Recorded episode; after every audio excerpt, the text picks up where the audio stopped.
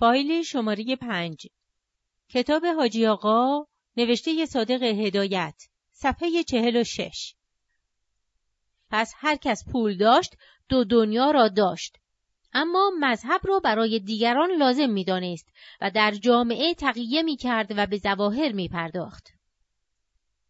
به همین علت در ماه محرم توی تکیه ها و حسینیه ها و مجالس روزخانی در صدر مجلس جای می گرفت.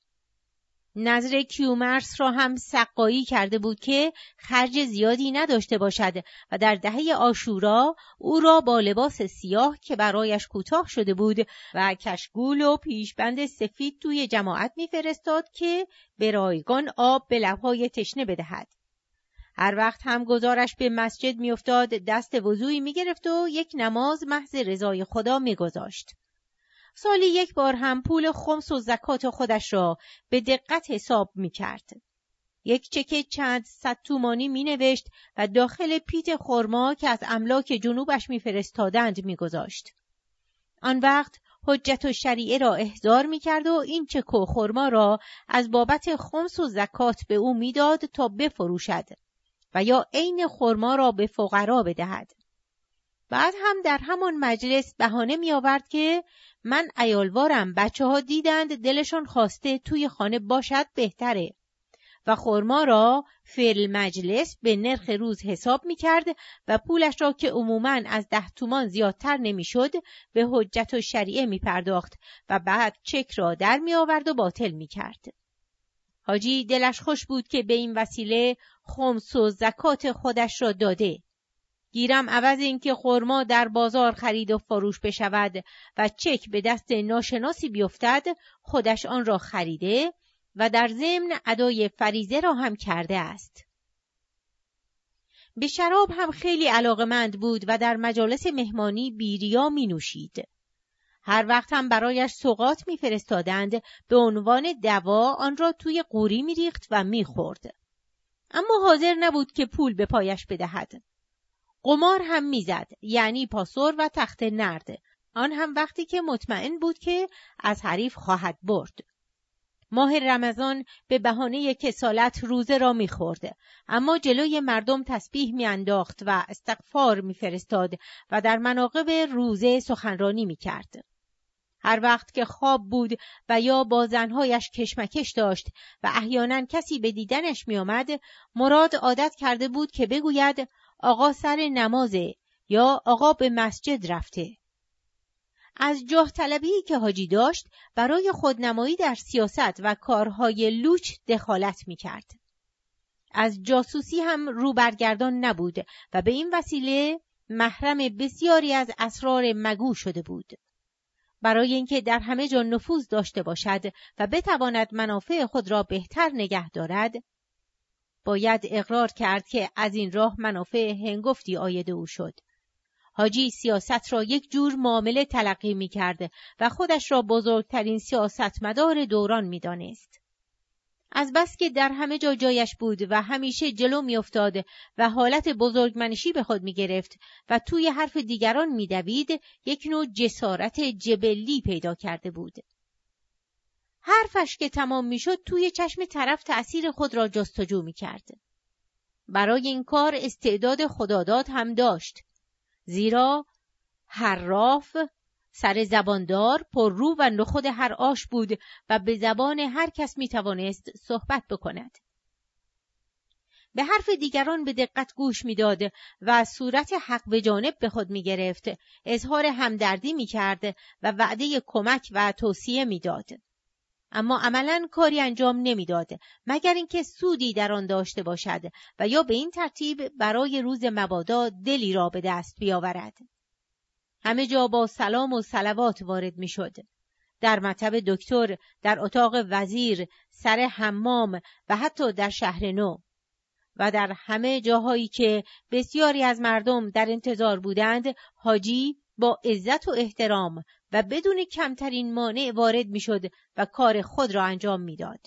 حتی گاهی هم در صحبت با اشخاص مهم کلفت هم بارشان می‌کرد و حرفهای گنده گنده برخلاف مصالح عالیه کشور از دهنش میپرید. ولیکن از احترامی که برایش قایل بودند و اطمینانی که به او داشتند نشنیده می‌گرفتند و بالاخره همه از او حساب میبردند اغلب حاجی آقا خنده گستاخانه ای از ته دل می کرد که در این اواخر باد در بیزش میانداخت و درد می گرفت. هرچند حاجی آقا ورد زبانش بود که من از کسی خورده برده ندارم اما شهرت داشت که جاسوس شهربانی است و تا کنون چندین نفر بیگناه را به جرم جعل اکاذیب به زندان انداخته بود. حتی رئیس شهربانی از او حساب می برد چون بو برده بود که با مقامات مهم خارجی دست به یکیست چیزی که غریب بود. حاجی همیشه اعضای کابینه جدید را قبلا می‌دانست و در بازار پیشگویی و حتی شرط بندی هم می و همیشه به طور معجز آسایی حدس او درست در می آمد. حاجی آقا همانقدر از بلشویسم بی اطلاع بود که از فاشیسم اما گمان می‌کرد که اگر روزی پای روزها به تهران برسد بیدرنگ املاک و دارایی او را غصب می‌کنند و زن و بچه اش را به چهار میخ می‌کشند و کله او و امثالش گله دار خواهد رفت. و پیش خود حدس می‌زد که شاید جنگ بین المللی برای این برپا شده بود که روسها طمع به دارایی او کرده بودند. در صورتی که آلمانی ها به کمک او برخواسته بودند و برای پیشرفت افکار و مقاصد و نقشه های او می جنگیدند. هر شب برنامه فارسی رادیو برلن را به دقت گوش می‌داد و از خبر پیشرفت های آلمان قند توی دلش آب می‌شد و کلمات گوینده آن را وحی منزل می‌دانست. بعد هم موسیقی عربی را می گرفت و به نعره هایی که مثل صدای شطور فهل از توی رادیو در می آمد با لذت گوش می‌داد و در عالم خلصه می افتاد. اما ظاهرا به همه رنگ در می آمد و حرفهای ضد و نقیز می‌زد. برای اینکه به قول خودش از نان خوردن نیفتد. چون حاجی معتقد بود که زندگی یعنی تقلب، دروغ، تزویر، پشت هماندازی و کلاهبرداری. زیرا جامعه او روی این اصول درست شده بود و هر کس بهتر می توانست کلاه بگذارد و سنبل کاری بکند بهتر گلیم خود را از آب بیرون می کشید. وجود خودش را مثل وجود دیگران گناهکار تصور می کرد و برای تبرعه خود از هیچ دسیسه و سالوس و حق بازی رو برگردان نبود. میاندیشید که زبان یک تکه گوشت است که می شود به هر سو گردانید و از این رو کارچاخ کنی، پشت هماندازی، جاسوسی، چاپلوسی و عوام فریبی جزء غریزه او شده بود.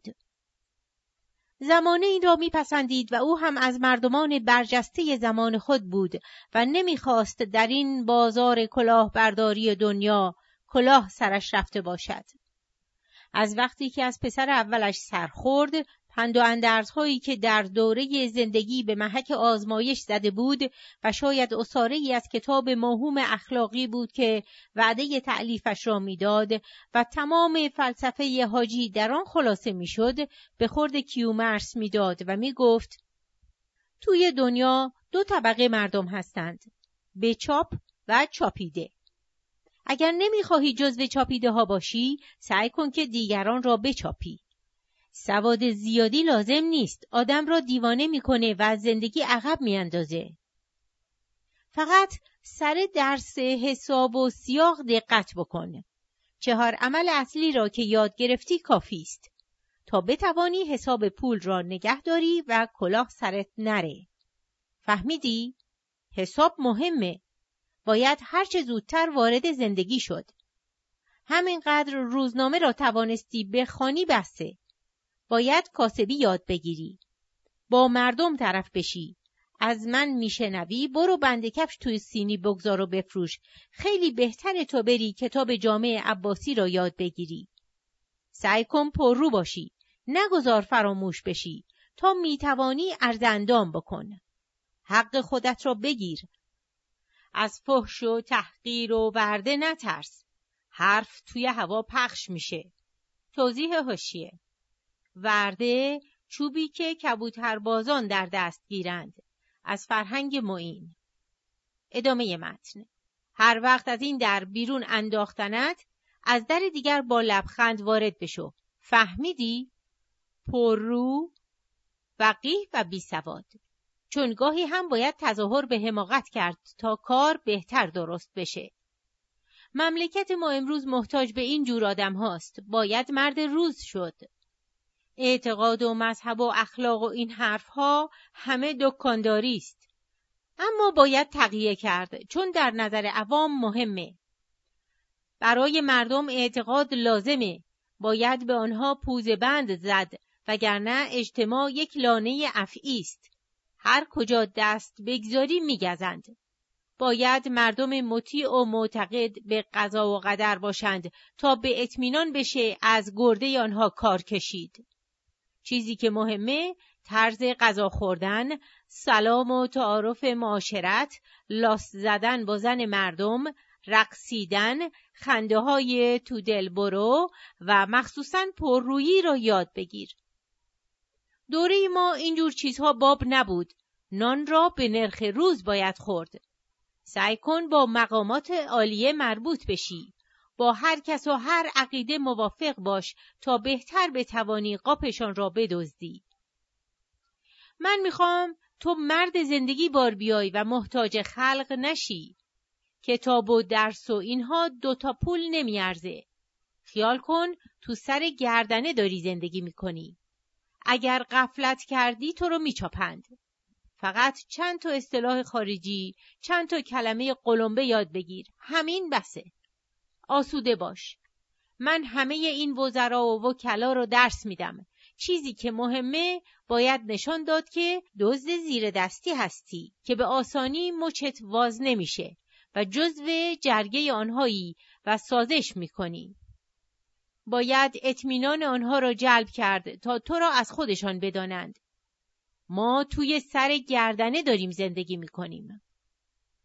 اما عمده مطلب پوله. اگر توی دنیا پول داشته باشی افتخار، اعتبار، شرف، ناموس و همه چیز داری. عزیز بی جهت میشی، میهن پرست و باهوش میشی. تملقت رو میگند و همه کار هم برایت می‌کنند. پول ستار العیوبه. اگر پول دزدی بود می توانی حلالش بکنی و از شیر مادر حلالتر میشه و برای آن دنیا هم نماز و روزه و حج را میشه خرید. این دنیا و آن دنیا را هم داری. حتی پولت که زیاد شد آن وقت اجازه داری که بری خونه خدا را هم زیارت بکنی. همه جا جاته و همه ازت حساب می‌برند و سر سیبیل شاه هم نقاره می‌زنی. کسی که پول داشت همه اینها را داره و کسی که پول نداشت هیچ کدام را نداره. گوشت را واز کن. پول پیدا کردن آسانه اما پول نگه داشتن سخته. باید راه پول جمع کردن را یاد بگیری. من موهام را توی آسیاب سفید نکردم. پیدا کردن پول به هر وسیله که باشه جایزه. حسن آدم حساب میشه. این را از من داشته باش. آن وقت مهندس تحصیل کرده افتخار می‌کنه که ماشین کارخانه تو را به کار بندازه. معمار مجیزت رو میگه که خونت رو بسازه. شاعر میاد موسموس می‌کنه و مدحت را میگه. نقاش که همه عمرش گشنگی خورده تصویرت رو می‌کشه. روزنامه نویس، وکیل، وزیر همه نوکر تو هستند. مورخ شرح حال تو را می نویسه و اخلاق نویس از مکارم اخلاق تو مثل میاره. همه این گردن شکسته ها نوکر پول هستند. میدانی علم و سواد چرا به درد زندگی نمی‌خوره؟ برای اینکه باز نوکر پولدارها بشی. آن وقت زندگیت هم نفله شده. تو هنوز نمیدانی زندگی یعنی چی؟ تو گمان می‌کنی من از صبح تا شام بیخود وراجی می‌کنم و چانه را خسته می‌کنم و با مردم به جوال میرم؟ برای اینکه پولم را بهتر نگه دارم. پول پول میاره. از در و دیوار میباره. مثلا صبح ده عدل پنبه می‌خرم که ندیدم و نمی‌دانم کجاست. عصر که میفروشم پولش دو برابر توی دستم میاد. این نصایح را خود حاجی از روی خلوص نیت به کار میبست. مثلا با جوانان اینطور حرف می‌زد. من پیرم اما فکرم جوانه.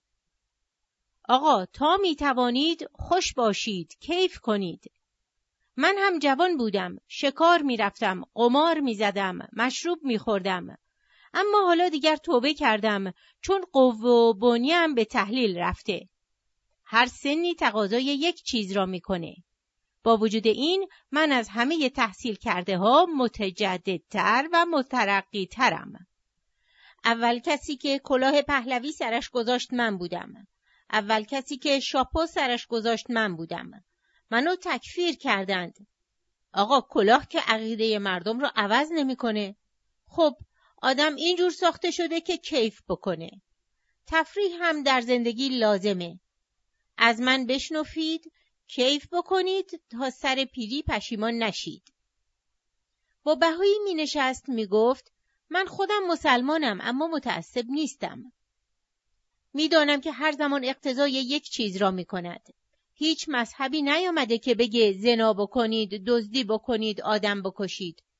خب این پایه همه دین هاست. آن وقت هر کدام پیرایه هایی متناسب با عهد و زمانه به خودشان بستند که فرق می کند. من همش به آخوندها کشمکش دارم. میگند اره که به دست آخوند بیفته دندانه دندانه اش را حلال می‌کنه و قورت میده. این همه جرم، فحشا و قتل و غارت که به اسم مذهب توی دنیا شده هنوز هم باز دستاویز سیاسته. من آدمهایی را سراغ دارم. از مطلب پرت نشیم. مثلا امروز کسی که دزدی کرد دیگر دستش را نمی‌زنند یا برده فروشی دیگر ور افتاده. اینها مال زمانهای قدیم بوده. حالا نسبت به مقتضیات روز باید قانونی آورد. مثلا یک وقت اولاد دختر را زنده به گور می کردند. امروزه دیگر کسی به این فکر نمیافته. حالا دیگر زنها چادر هم نمی‌خواهند سرشان بکنند. اما من با این سن و سال نباید پیش قدم بشم. من زنها را خوب می‌شناسم. حالا که توی چادرند پناه بر خدا. با طرفداران مشروطه می‌گفت من خودم پیش قراول آزادی بودم.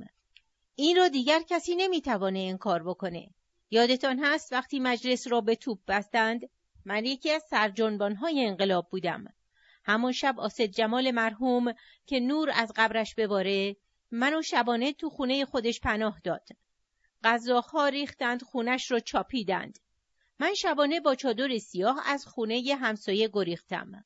توی راه یک سیلاخوری جلوم را گرفت. به خیالش من زنم.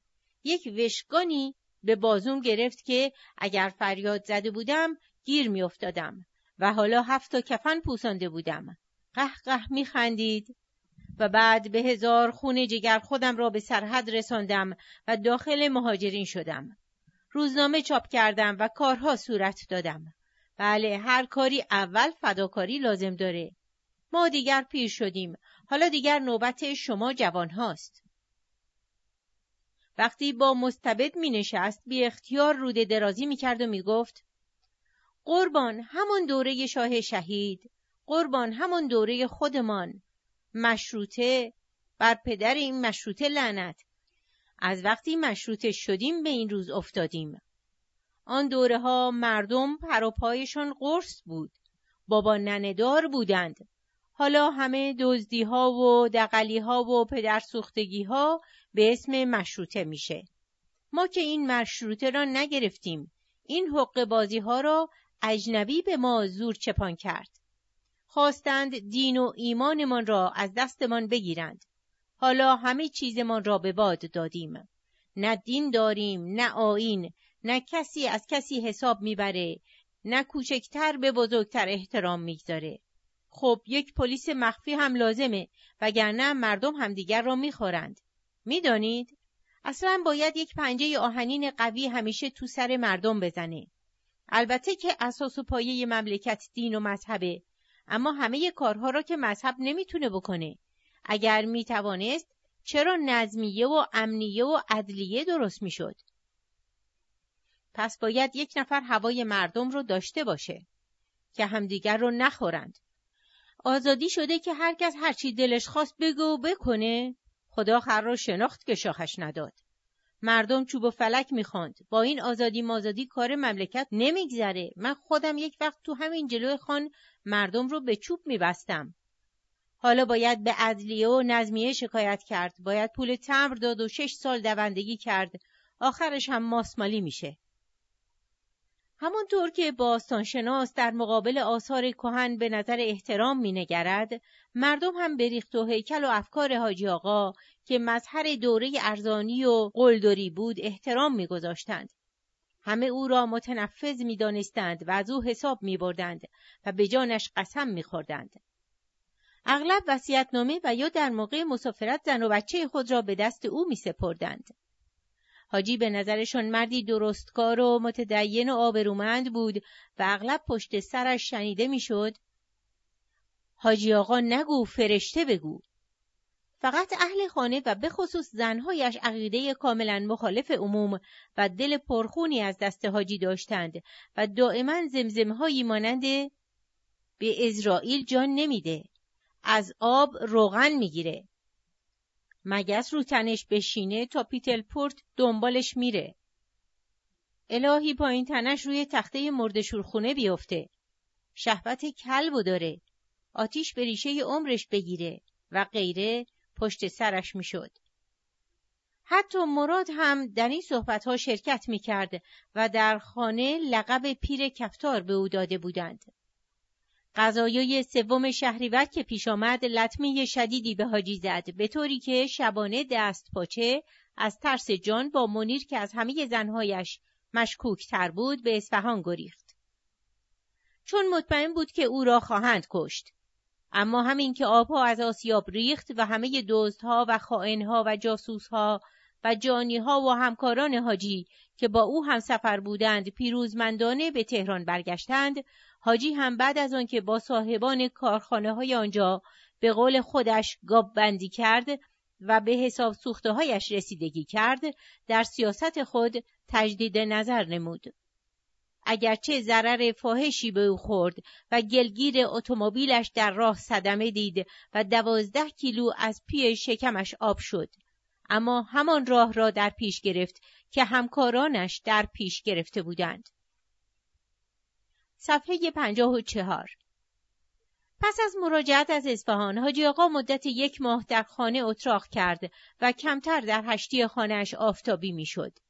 بیشتر به ملاقاتهای مشکوک و یا دنبال صداگری می‌رفت. پایان فایل پنج